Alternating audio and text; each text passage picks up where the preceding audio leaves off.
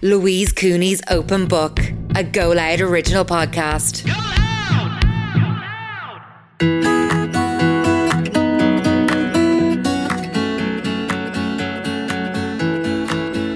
Hello, I'm Louise Cooney, and welcome back to Open Book. Open Book is a podcast where I sit down with well known personalities for honest conversations about life and the stories that shape it. Every other week, the podcast is about you guys. We love engaging with your questions and comments and hearing what's in your good books and your bad books. For us this week, the conversation includes binging Netflix, our go to self help books, falling off the wagon at the gym, and of course, we check in with the book club. I have my producer, Sarah, here with us today. Hello. Okay, so the conversation you had with Cathy Kelly was our episode from last week. How did you find that? I loved it. She's just so Yeah. lovely. She's so full of life. She's so many good book recommendations. Mm-hmm. And like she's had 22 novels. She's been in the industry 22. a while, you know. bonkers and she seems so supportive and like although she has such a recognized reputation she was giving loads of recommendations i felt of like young irish writers Yeah. especially female which i thought was really generous Yeah, I think she's very open about the fact that she's a feminist. And in her books, there's always strong female characters. Mm. And I remember I read, what was it, Other Women? That was her second last book.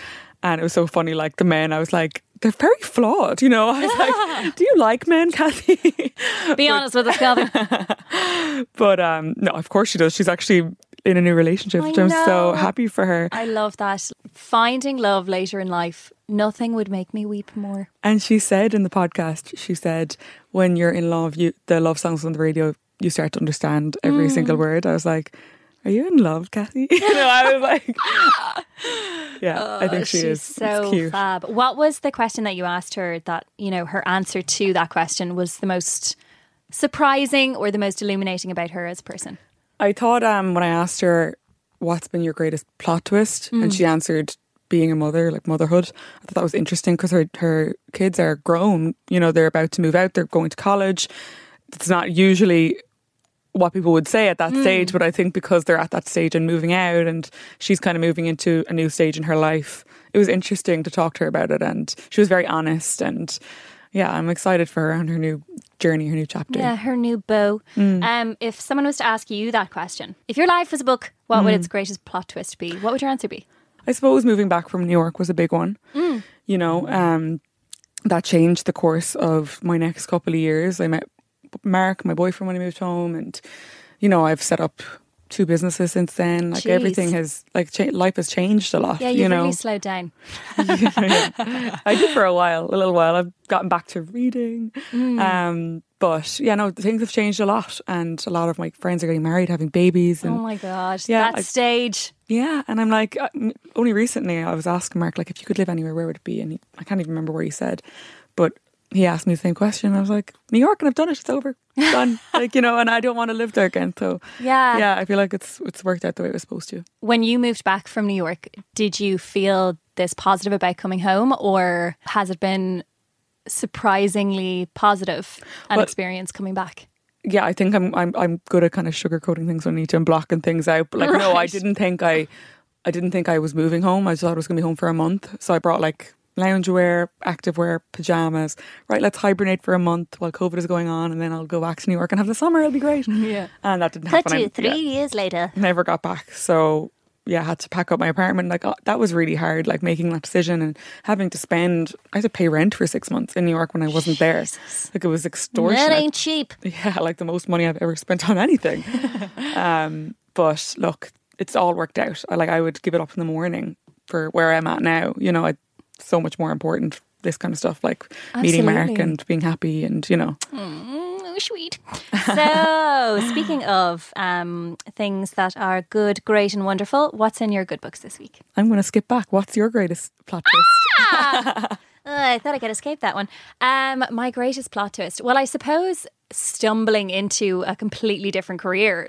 I studied drama and I was always, as far as I was concerned, destined for the stage. And that had meant so much to me and my identity for so long. You know, like my granddad dabbled in playwriting, my grandma was you know, a phenomenal actress. Um, and then I suppose I was over in London and, you know, working away at that. And I came home just like, you know, almost flippantly because I was doing um, I was doing a play and we were kind of touring, and I couldn't afford London rent while I wasn't living there. So I just sort of packed up my stuff and I was like, oh, well, once we get through Dublin, I'll figure it out from that point. And I kind of just stayed, hung around, didn't do a whole lot of work, um, and then was offered an internship in Newstalk for a week on the Pat Kenny show and kind of never left. So how happy I am in what I'm doing now and how it sort of feels like a new adventure rather than a plan B. I guess that's that's been quite the plot twist.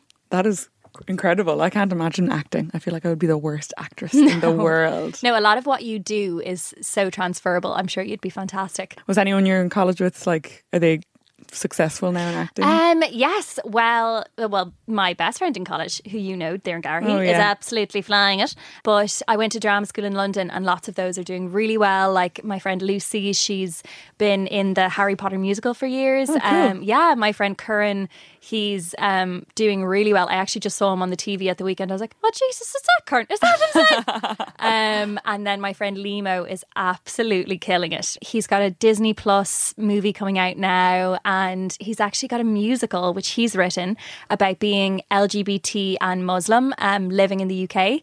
And the music for that is actually being written by those who made the Mary Poppins musical. Oh, wow. So he's about to absolutely take off, and he is my new claim to fame. Watch this space. Watch this space, yeah. Okay, so now we can move on to good books. Nicely done. what is in your good books this week? Well, have you heard of the Netflix show Keep Sweet, Pray and Obey? No. Buckle up, baby. It's this show that's essentially about the FLDS, which is the fundamental church of Latter day Saints. So it's like Mormons, okay, but they're hmm. really fundamentalist. And the main difference between them and other Mormons who live in Utah and all these different places is that they're polygamist. So there'll be one man with 20 wives. Oh my god. It's bonkers. So I watched that, okay, and the leader of that particular church ended up in jail. And then I got onto this other show called Escaping Polygamy, which was about people who were trying to flee the FLDS. And from there, I found another cult called the Kingston Clan. And they are essentially a smaller version of the FLDS. And they're run by this family called the Kingstons. And the Kingstons believe that they are descended from Christ himself. And because they're descended from Christ himself, they have the blue blood. And therefore, they want to keep that blood in the family so they all intermarry. oh, stop. I'm not joking. If you So can see my face right now, I'm literally like, what? I know it's like medieval stuff, but they'll marry their half sisters. They'll marry their nieces. Oh, so- it. Sorry, the last thing I would want to do is to undermine anyone else's faith. Mm. But it does seem as though what we're talking about here is a little more along the lines of a cult Mm. posing as a religion because all of the members of these communities have to sign over all their property to the prophet, who's Oh like sort of like their version of the Pope. They married the girls when they're like 16, 17, sometimes even younger than that. All of the boys, they have to work manual labor from when they're like 12, all for free. So some of these cults are worth more than a billion dollars. And yet the people who actually are lay people in the church don't see any of that money. It's mad. Most of it is happening in Utah.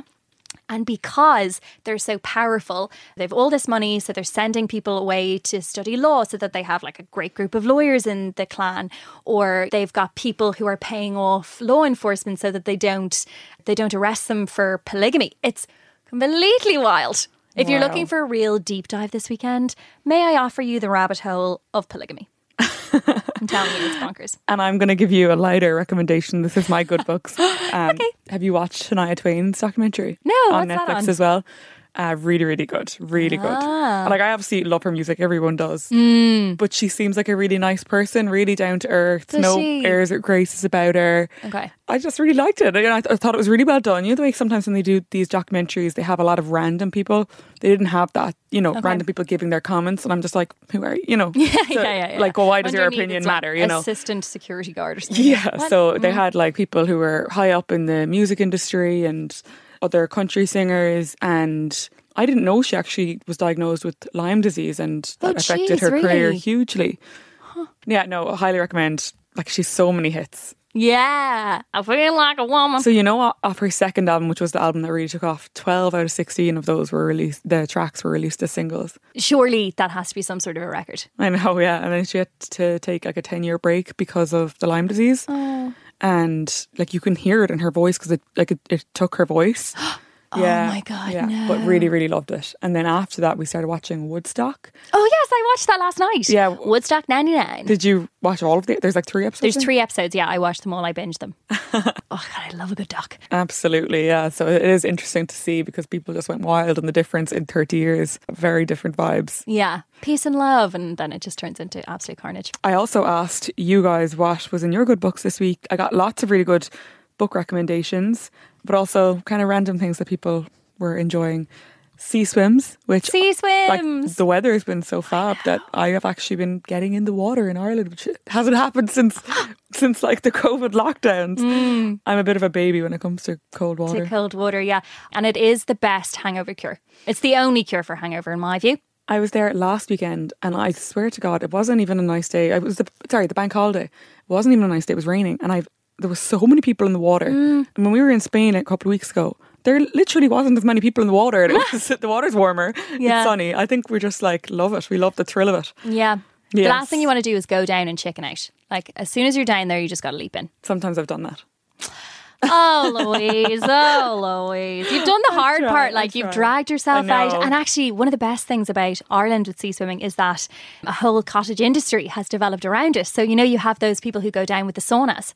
Oh yeah, I can't remember the name of them. I, I think it's probably literally like sauna shop or something. But you literally jump out at the 40 footer, where have you, um, and you can hop into the, the lovely little sauna straight afterwards and go from one extreme to the other. There's also um, ice cream vans and coffee shops in the area. It's creating quite a business, I must say. Yeah, it's such a nice vibe around there. Mm. But another lovely comment we got was the August feeling. It truly feels like a month of Sundays. Aww, Mm-hmm. that's a great way of putting it. Though I imagine the person who wrote that in is a primary school teacher and is off work. Probably. and Sunday because it's the last day of the week before they go back on a Monday. Yeah, true, true. What is in your bad books? Probably sleep. Oh no. I'm finding it really hard to sleep lately. Do you know what I do when I find that I'm not having a good night's sleep? Do you ever use essential oils? Oh, yes. Mm. You rub it onto your pulses. And I put it under my nose as well Oh. because then you can really smell it. what ones do you use? Like lavender? Or... Um, I think I have bergamot and Oh, lavender. Yeah, I love lavender. yeah, yeah. Uh, because I got lavender, you know, sort of fresh lavender, and I mm. have that in my bathroom, and I light a candle in front of it, and mm. it sort of offers this sort of aroma, which is really mm. nice. But I've never been a majorly good sleeper. Like I, my parents, where they live, their neighbors can see into their their house, not in kind of a stalkerish way, but they can definitely see what's going on. And they used to call my parents in the morning and say that like the TV's been on since five a.m. because I've like run down and like I don't know stuck a Disney tape in with my foot or something, and I'm sitting down there. So I've never been a majorly good sleeper, but I do find it even more hard. To get to sleep and to stay asleep in the summer because it's kind of hot. Yeah, maybe. it's so hot. Like I haven't slept with a duvet since like May. really, what do you sleep with then? A sheet because our Seriously? so warm. Yeah. So, oh, this is interesting because I'm doing a report at the moment on building for a hotter future and how Ireland is set up for the heat waves and the increasing heat coming down the line. Mm-hmm. Because I think in, in the next decade that Ireland will see 40 degree weather, which was just unheard of before. But mm-hmm. sure, if they can get it in the UK, we can get it here. Yeah. And one of the architects I was talking to was telling me they're like an eco architect, and they were telling me that we've gotten really into this design of glass everywhere, full windows, and that for the future is basically going to turn all of our homes into like a hot box. That's exactly what I live in. Oh, So it's like being in a greenhouse. They came in, it was brand new when we moved in in January. Yeah. And they came in and put in windows only recently, but they only open like a tiny, tiny bit because we're like on the top floor. Oh, So yeah. And like my boyfriend's parents are staying with us tonight. So he's gone to buy them a sheet because it'll be too hot. good luck, guys, and maybe a fan. Anyway, that's in my bad books. What about you? so the gym is in my bad books. Oh man, I know, yeah. Anyone who knows me or kind of follows me online knows that I have an active wear line, first of all. So I just haven't gotten back into it since like before my holidays, which is like a oh, month ago. And like that's a long time for me. really? I just don't want to be inside when it's so nice out. So I'm Yeah. trying to like get into the habit of like just going for a nice like I walked into town today and Gorgeous. you know, just like enjoying the nice weather. Mm. You know? Do you find that you're getting as much out of that as you do out of the gym, or is it kind of a different experience? Yeah, yeah, I do. I, I like the same, you know. But at some point I'll get back into it. You know, I'm just like I've always I'm of the opinion as as long as you're staying active, Yeah. and kind of getting those endorphins in by moving your body in any way, Yeah. then it's good enough. No, you're dead right. I also feel like the worst thing you can do is make yourself do exercise that you don't want to do. You're more likely to keep up something that you enjoy, essentially. And I like, know. I used to be bet into CrossFit. Have you ever done Oh, CrossFit? really? Oh my god, I can't imagine you. I know it was a different time. I'm a much better person now.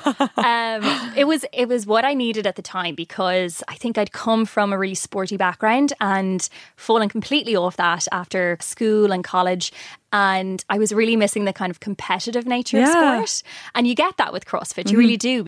I mean, there's a bloody board in the corner of the room, and they track where you are hmm. in terms of your peers. Get you get really good friends with the people next to you, but then you're hmm. also rivals, so it kind of keeps you going. I'm thinking about joining a tennis club. You were? Yeah. Oh, fun. I'm thinking about it. Okay, you need to read Carrie Soto is back It's out this month. It's out Oh. actually next week. It's such a good book. It's about tennis. Oh, really? Yeah. Okay. Did I flew I'll through read it? that. I'll get a couple of whites. You know, I'll have something that's Instagrammable and I'll be away in a hack. My mum says it's a great place to meet nice people as well. Yeah. Well, this is what I she's always trying wish- to get me paired up. I wish girls were encouraged more to keep up sports after secondary school.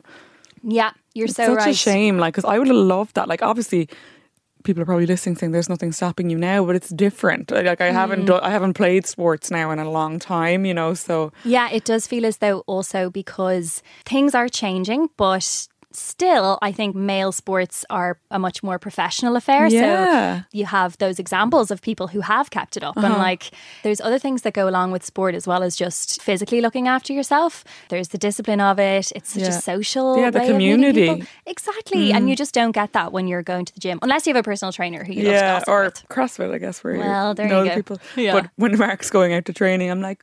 Uh, enjoy your time with the lads, and he's like, "It's not like that. It's training. It's a very serious." It's a serious matter, Louise. um, so next week, really excitingly, you're chatting with Rosanna Davison on the podcast. Oh my god, she's incredible. So inspiring. Her story.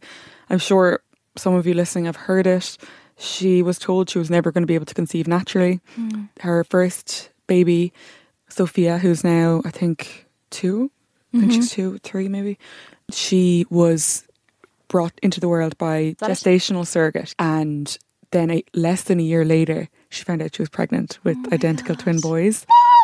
She Wow. suffered 14 miscarriages, which is just like, and you know, like as a woman, like we, it's not something we really talk about. Like the only time I've ever heard what happens in detail is through another book, and then through reading her book, I found out even more. Mm. And it's just like, how are, do we not talk about this more? I because know. it's it's a real fear of mine. Have you know going through that? And it, it's very likely something that one of us might have to go through. You know, Mm-hmm. it's just it's just a sad reality that it had probably always been the case. Yeah. Like you need that support. It's very traumatic to go through. Yeah, absolutely. And I think people almost don't want to share things with other people because they're worried that the response is going to make them even more upset. Mm-hmm. So I think it's kind of on all of us as well to think about how we would want to be treated in a circumstance like that and make Mm. sure we're giving out that to our friends and our, our families. I have a question. What do, what do you think about the twelve week? Wait till twelve weeks to tell people. Oh, that's a really good question. Um, because I know people who've had miscarriages before, I totally understand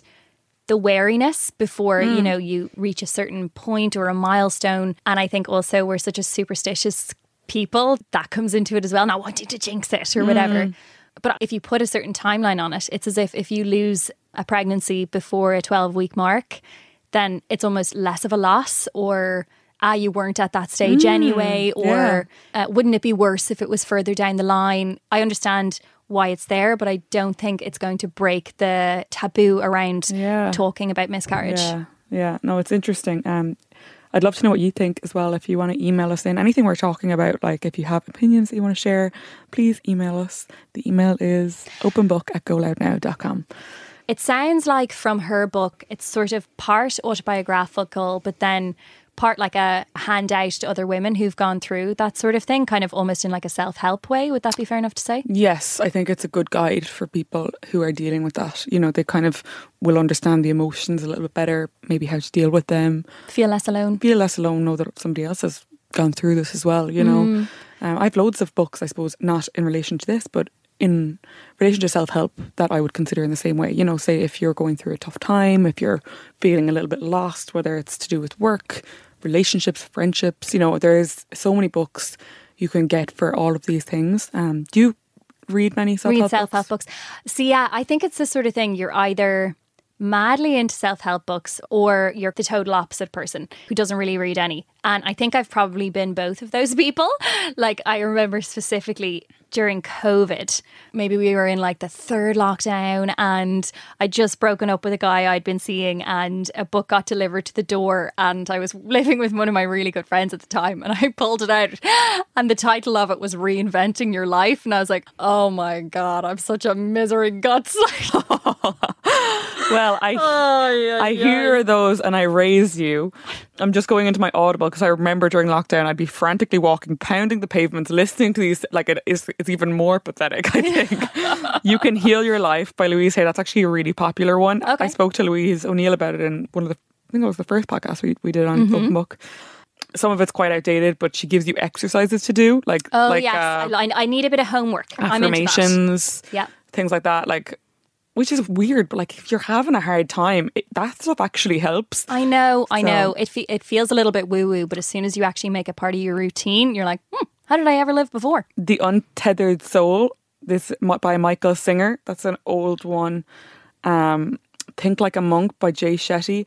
Yes, I've heard of that. Yeah, and I do find it them hard to read, but I find when you're walking or like if you're in the car, like you kind of take in bits of it, you know. Yeah, you're so right. That's what I felt when I was listening to What I Know for Sure by Oprah Winfrey. I think you talked Oh, about this yeah. on your book I club, love did that you? one. Yeah, yeah, yeah. Yeah, and I love that. And that is a great example of how an audiobook can be almost a better experience than reading because Oprah narrates it. Yes, And yeah, she's yeah, just got such a motherly energy. Mm-hmm. And some of her advice, interestingly, is about looking back to better your future. So, like, one of the things she was saying was like, take a day a week where you don't have any plans or you don't have Oh, you don't answer your phone. That's her Yes, Sunday, yeah. That's what she uses Sunday for. And then if you think about all of our older religions and philosophies, they have like a day of rest. And of course, you're supposed to be worshipping whatever God that particular religion believes in. But if you just apply that principle to your own life, it's really kind of old school wisdom helping us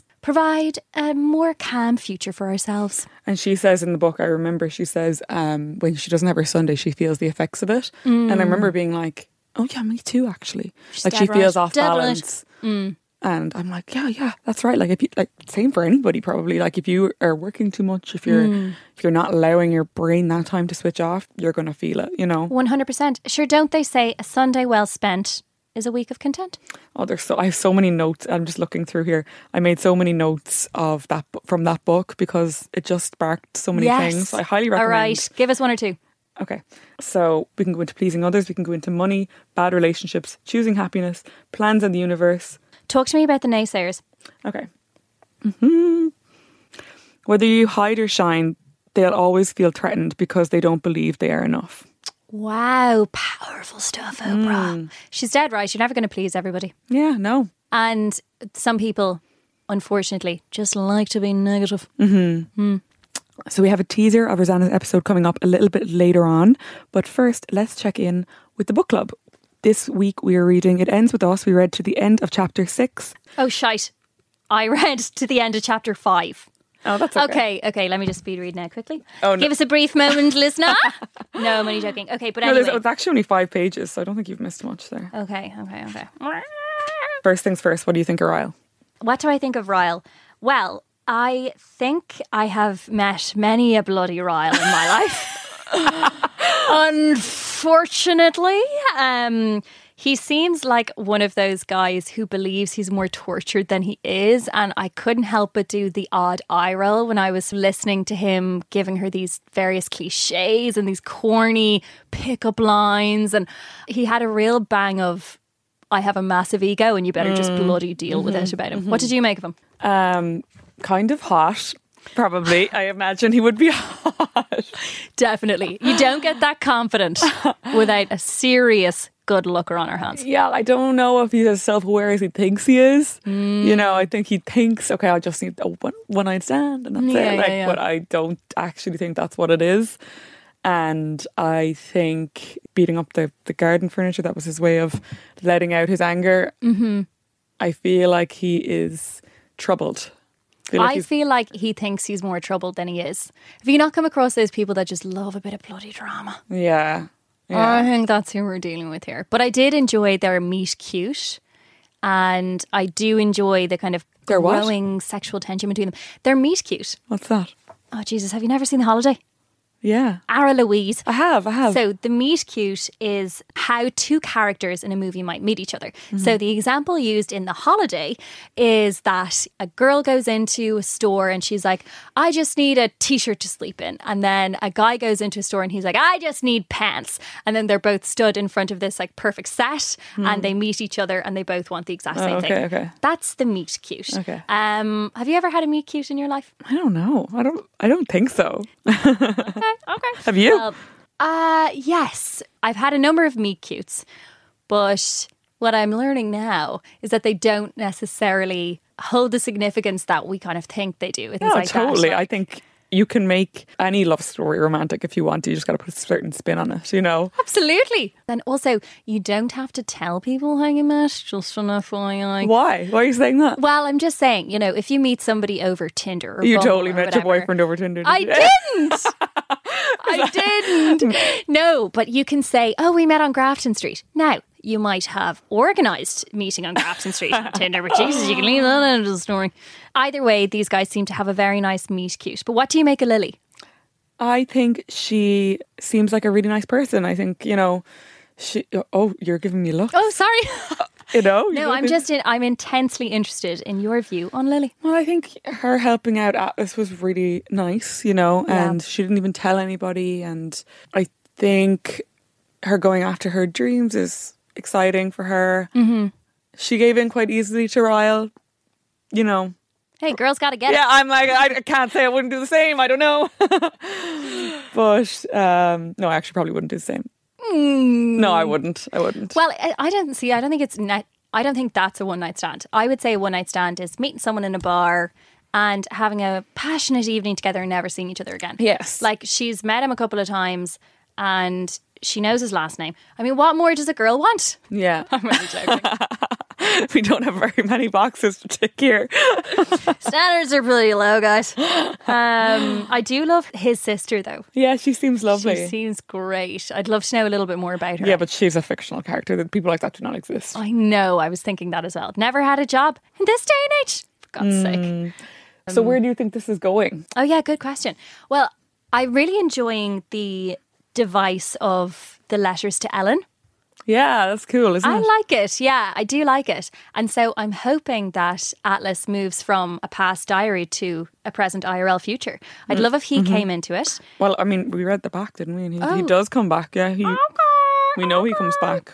Okay, so I'd love Ryle and Lily to end up together, but I don't see that happening. Hmm. I see there being some sort of a kerfuffle. Atlas comes back into the picture. She's with Atlas. Ryle gets jealous, thinks he has these big feelings for her, but inevitably lets her down. And then she ends up with Atlas, who appears in the book to be a really conscientious, kind, lovely, smart person.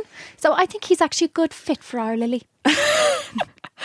Do you think that Atlas shows up and he is now a royal personality? Has he changed? Imagine. in my head there, I was like, oh my God, Ryle is Atlas. But no, that's completely bonkers. That's not what's happening. He has a sister, for God's sake. Um, no, but I'd say that he's. I, I can't imagine he'll have strayed from like the good character he had before, but I imagine he's in a much more successful position now. I'm excited to get into this book. I had so many people write to me and say they finished it in a week. Sorry, Oh. a day, a day, a day. Finished it in a day. Yeah. So we have two weeks, right? And I'm thinking once we properly get into this, we're not going to want to stop. So I think we finish in two weeks. Okay. Um, please do send in your thoughts to openbook at goloudnow.com. And we're going to chat about it lots more next week. So if you've finished it already, if you've read the book before, please share your thoughts on the characters, stuff you thought were a bit funny, anything at all. And we can chat about that in more detail in two weeks' time when we'll be back with the book club. So, as we spoke about before, Rosanna Davison is joining us next week. Um, Yes. what was it like interviewing her? it was emotional. Like I was reading her book, kind of researching, and Like I was literally brought to tears like several times because I really, really felt for her.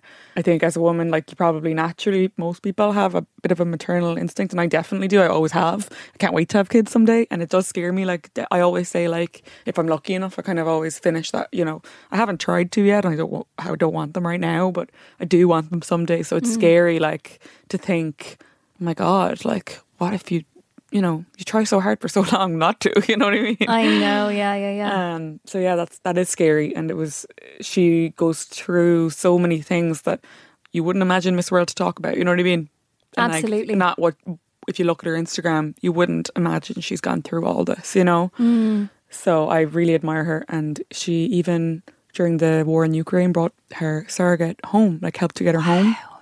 Home brought her dog home, of course, because she's an animal lover. yeah, she's such an animal. Um, they've housed her, they've got her jobs, they got her car. Like, amazing. Really, really inspiring and a really lovely listen. She is a total open book in this podcast. Great. Well, let's give our listeners a bit of a teaser. When I experienced um, our first miscarriage back in 2016, it was a whole new world to me. You know, I'd had friends who'd had miscarriages, but had been told by their doctors it was a genetic anomaly in, in the developing embryo and that they'd most likely go on to have a healthy full term pregnancy. And they did. So it just wasn't in my radar. I just thought, well, you know, you'd have a loss. That's really sad. But then you'll just have a baby after that. So when it happened to me and it happened repeatedly, I at the beginning I just felt you know I was traumatic and I felt alone and didn't know who to turn to to talk to because nobody else I knew had experienced that sort of level of loss repeatedly. And even the specialists I was seeing couldn't really understand somebody who got pregnant very easily but couldn't maintain it past about the six and a half week mark and so I went through all the emotions of feeling um, like furious and frustrated at my body and feeling that my reproductive system was broken and dysfunctional and wondering had I, you know, the, the self blame that you go through and the guilt and the feelings of, um, you know, I need to do better, I need to try harder. Why did I have that cup of tea or coffee? I shouldn't have gone to the gym or Pilates. I should, you know, I should have sat home and wrapped myself up in bubble wrap. And it's exhausting going through those emotions. Anyone who's you know ever tried to get pregnant and, and had a difficult time or lost a pregnancy will will just tell you how exhausting it is to battle infertility month after month. Um, so I did a lot of work on myself and sort of came through it and made peace with the idea that I was the girl who couldn't have a baby naturally and I needed help. I needed a surrogate.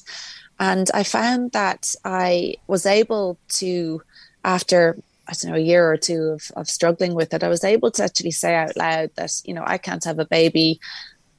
You know, my friends are able to have healthy, full term, easy pregnancies, but I'm not able to. And that's fine. There's lots of other positive aspects to my life, but I'm just not able to have a baby so I was kind of fine with that, and I, I, I was so fed up and tired of um, feeling angry at my body and and frustrated with it that I just sort of came to accept it, and I think that inspired um, my desire to to talk about it publicly publicly and to to ultimately write a book on it because I just felt why should I hide this? You know, surely other people are going through something similar and other couples are having this you know similar experiences to me. Why should I stay quiet and and feel ashamed and alone and traumatized. You know why can't i talk about it? And of course when i did talk about it i realized that how many others are are suffering and you know in silence or or too ashamed to talk about it or we don't even uh, really learn about it like until you talk about it. It's not something that people often would share information on. Well that's it. And i do understand. I mean i wasn't brave enough to talk about it when i was going through it um, apart from just speaking to close family and friends. It was only afterwards when it all worked out that I felt confident mm. enough to speak about it. So I can understand why it's such a difficult, sensitive, emotive subject to talk about um, for for anyone. But yeah. I do feel there's such power in sharing our stories to to help others and to to show them that there are challenges that we all face, and um, it's you know life is full of challenges. And unfortunately this was this was ours in this case. And to give hope as well. Thank you so much for listening to this episode of open book. I hope you enjoyed just the chats with myself and sarah and the book club being back. I think this is such a nice way to do it because we can listen to it anytime, anywhere. So please do send in your feedback and your thoughts to openbook at goloudnow.com. And we will be back next week with another amazing guest, Rosanna Davison. And I just can't wait for you to hear that episode. Don't forget to rate, subscribe, and follow wherever you get your podcasts. And I will talk to you next week.